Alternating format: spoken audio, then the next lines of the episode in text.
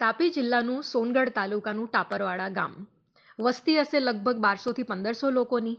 અત્યાર સુધી તો ટાપરવાડા ગામ વિશે કોઈ ખાસ ઉલ્લેખ થતો નહોતો. પણ હવે આ નાનકડું ગામ એમાં રહેતા પદ્મશ્રી રમીલાબેન ગામિતને કારણે જાણીતું થયું છે.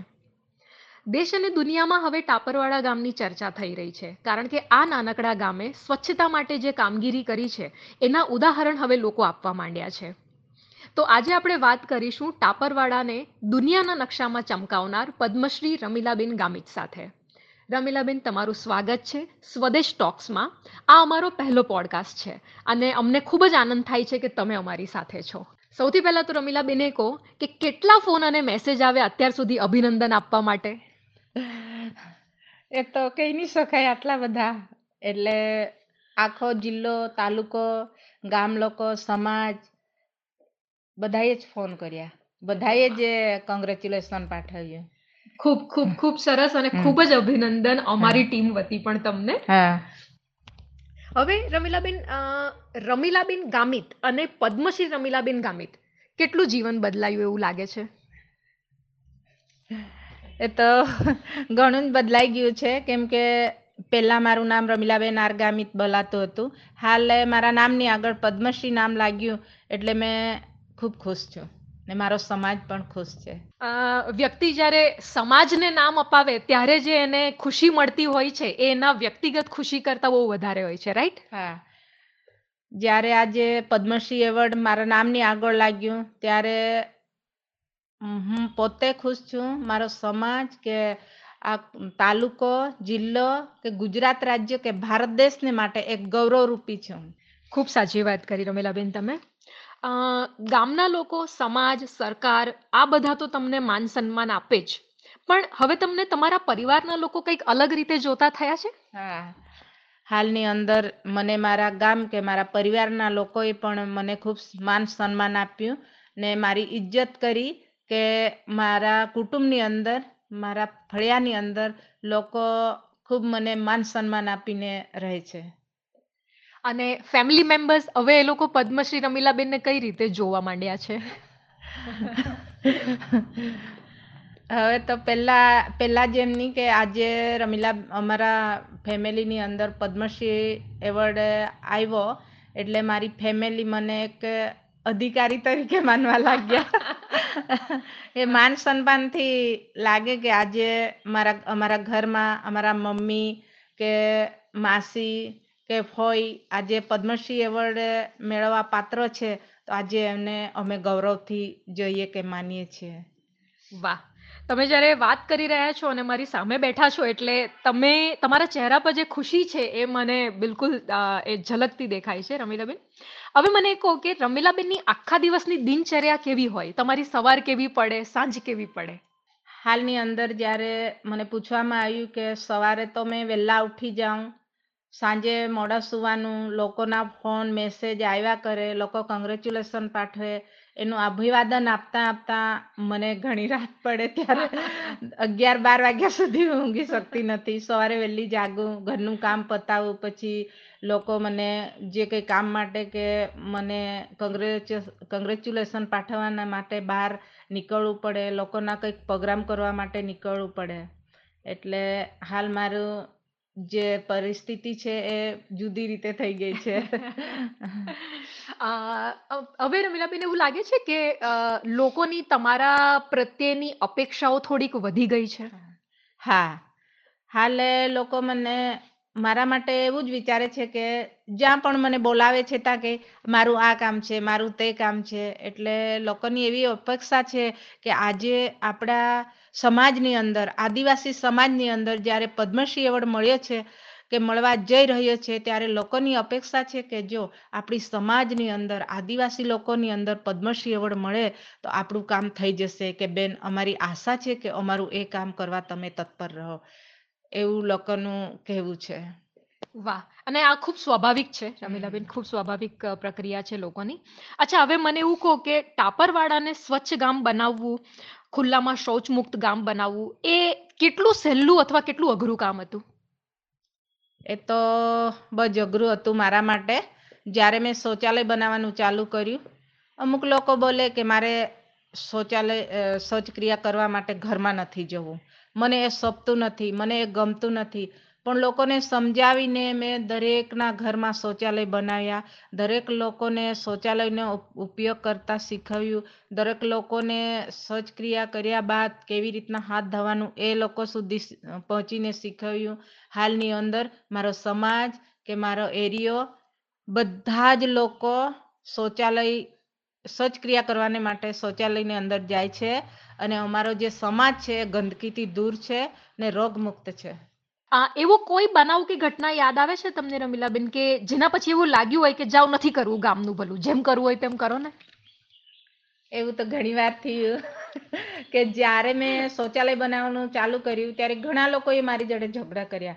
ઘણાએ મારે સાથે ઘણું જ એટલે ઘણું સહન કરવું પડ્યું મને કે આ શું એમ કે શૌચાલય લઈને આવી ગઈ, આ કરાવે, તે કરાવે એમ કે આજે અમને તો ખુલ્લામાં જ જવાનું ગમે. એ બધું. પણ મેં લોકોને આટલા સુધી સમજાવ્યું કે આજે આપણી માં છે, બેટી છે, દીકરી છે, એની ઇજ્જત સાચવવા માટે આપણે શૌચાલય બનાવવું જ પડશે. કેમ કે આપણા ઘરમાં જે વહુ આવે છે, એ બી આપણી એક દીકરી છે. દીકરી સમાન છે. આપણી આપણા ગड्ढા માં છે આપણે પોતે છે, તો બધાની ઇજ્જત સાચવવા માટે આપણે શૌચાલય બનાવવું પડશે અને શૌચાલયનો જ ઉપયોગ કરવો પડશે. ને જો ઝેરી જાનવરો છે, ઝેરી પ્રાણી છે, આનાથી બી આપણે બચવું પડશે. કેમ કે આપણો આદિવાસી સમાજ એક જંગલ એરિયો છે. એટલે એમાંથી બધાનો છુટકારો મળે તે માટે મેં મારા ઘરે ઘરે ગામની અંદર મારા ગામને કે સમાજને એક સ્વચ્છ મુક્ત કર્યા છે. વાહ.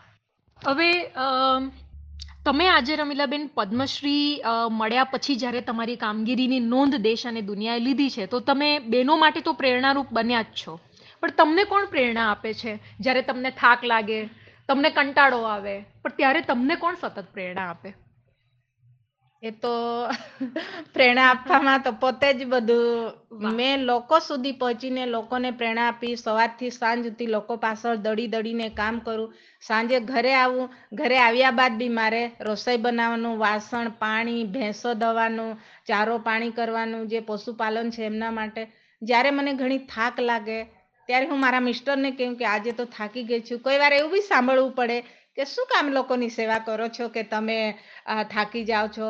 એટલે અમુક વાર મનમાં મૂંઝાયા વગર પોતે સહન કરીને જિંદગી જીવી પડે છે કે સમાજને માટે કે આપણા આદિવાસી લોકોને માટે ઘણું સહન કરવું પડે છે.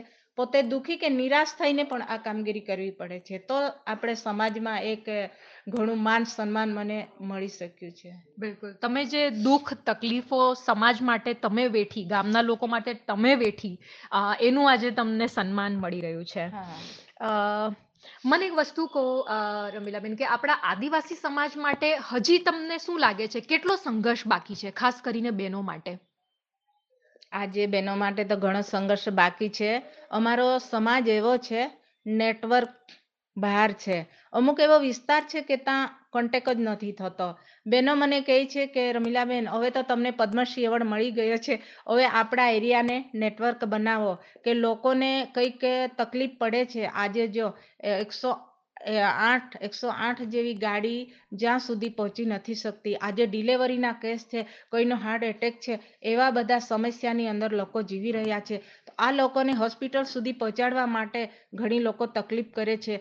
ગામની અંદર કંઈ ફોર વ્હીલ ગાડી મળતી ના હોય તો લોકો બાઇક પર લઈને પણ એકસો આઠ સુધી પહોંચાડે છે. એટલે એવી બધી સમસ્યા લઈને આજે અમારો એરિયો હાલની અંદર કે જે પાણીની સમસ્યા છે કે રોજગારની સમસ્યા છે, એ સરકાર પૂરી પાડે. એ જ મારી સરકારને અભિવાદન છે કે અમારો આદિવાસી સમાજમાં એ નેટવર્કનું કામ કે લોકોને રોજગાર મળે ને પાણીની સમસ્યાનું સારી રીતના કામ થઈ શકે, એ જ મારો હોલ છે.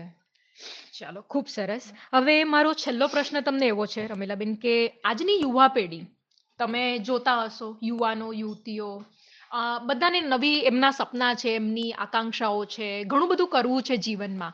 પણ સંઘર્ષથી એ લોકો દૂર ભાગે છે. તમે આજે આટલો સંઘર્ષ કર્યો તમારા ગામ માટે સમાજ માટે ખાસ કરીને મહિલાઓ માટે. કારણ કે શૌચાલય નહીં આવે તો એમને તકલીફ પડતી હતી સૌથી વધુ પણ કંઈ સમજવા તૈયાર નહીં હતું. પણ તમને ખુદને ખબર છે કે આટલા વર્ષોની મહેનત તમારી હવે રંગ લાવી છે. તો આજની યુવા પેઢી કે જેને જોઈએ છે બધું પણ મહેનત ઓછી કરવી છે સંઘર્ષ ઓછો કરવો છે એમના માટે તમે શું મેસેજ આપશો? મારા સમાજને, આદિવાસી સમાજને મારે એક જ મેસેજ આપવો છે કે આજે ઘણું ભણ્યા છે. લોકો સાયન્સ લેવલ સુધી ભણ્યા છે બાળકો, પણ આજે એ ઘરમાં રહે છે. પણ એઓને સંઘર્ષ કરવાનું ગમતું નથી. મહેનત નથી થતા. કેમ કે મોબાઈલ હાથમાં આવે એટલે મેસેજ મેસેજ કે કોઈ મોબાઈલમાં જાત જાતનું આવે જ જયા કરે છે.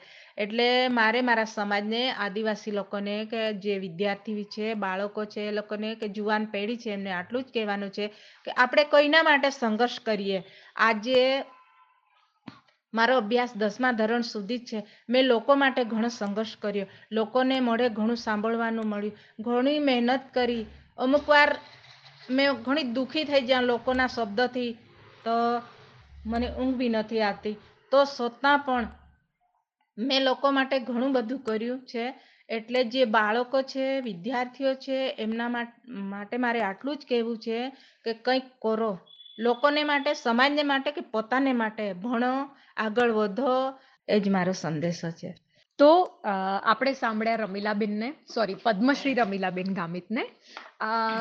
માત્ર પોતાના ગામ અને સમાજથી ઉપર ઉઠીને, વિશેષ કરીને મહિલાઓ માટે એમની જે લાગણી છે.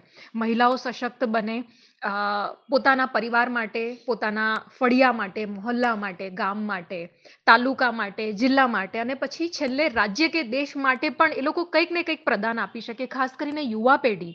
તો એના માટે આપણે રમીલાબેનના શબ્દોમાં સાંભળ્યું કે કેટલું સુંદર, સરળ એમનું જીવન અત્યાર સુધી રહ્યું છે. પણ એમણે પોતાના કામને જ પોતાનો મેસેજ બનાવ્યો છે કે હું કરી શકું છું તો તમે કેમ નહીં? હા, સતત લાગેલા રહેવું પડે. જ્યાં સુધી તમને પરિણામ દેખાય નહીં, ત્યાં સુધી તમારે લાગેલા રહેવું પડે. એવું કહેવું છે રમીલાબેનનું. તો થેન્ક યુ સો મચ સ્વદેશ ટોક્સના પહેલા પોડકાસ્ટમાં આપણે રમીલાબેનને સાંભળ્યા. આવતા અઠવાડિયે ફરીથી આપણે ભેગા થઈશું આવા જ એક પ્રેરણાદાયી વ્યક્તિત્વ સાથે.